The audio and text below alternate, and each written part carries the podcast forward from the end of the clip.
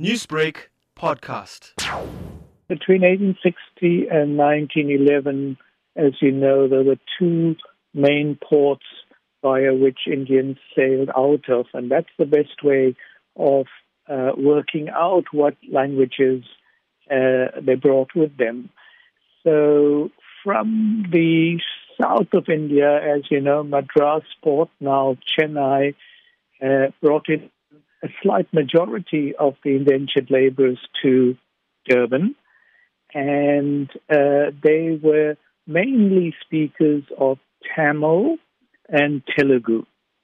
However, the British recruitment agents worked over a fairly wide area, and even in those areas, some other languages were spoken, and we can guess from the records by looking at the ship's list, although the ship's list don't mention languages, we can guess that there must have been speakers of languages that are closely related to Tamil and Telugu, which also arrived in smaller numbers, like only 20 to 60 speakers in the whole period, as opposed to, thousands and thousands of Tamil and Telugu speakers. So those languages which are not so well known in South Africa, but are very big languages in the south of India, are Malayalam, currently spoken in Kerala state, and Kannada, currently spoken in Karnataka state.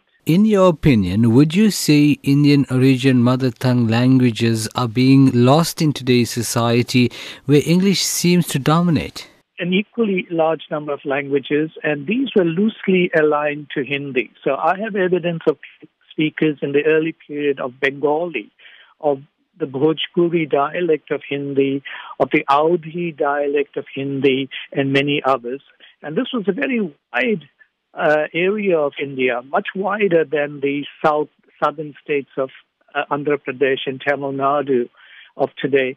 And this is a very wide belt, and people must have had to accommodate to each other because there was no one single way of speaking. And out of that experience in South Africa, on the plantations, and even possibly before that on the ships, which sailed for up to 6 weeks, to the port of Natal, as it was called. These accommodations would have meant that a new Natali form of Hindi emerged. Newsbreak, Lotus FM, powered by SABC News.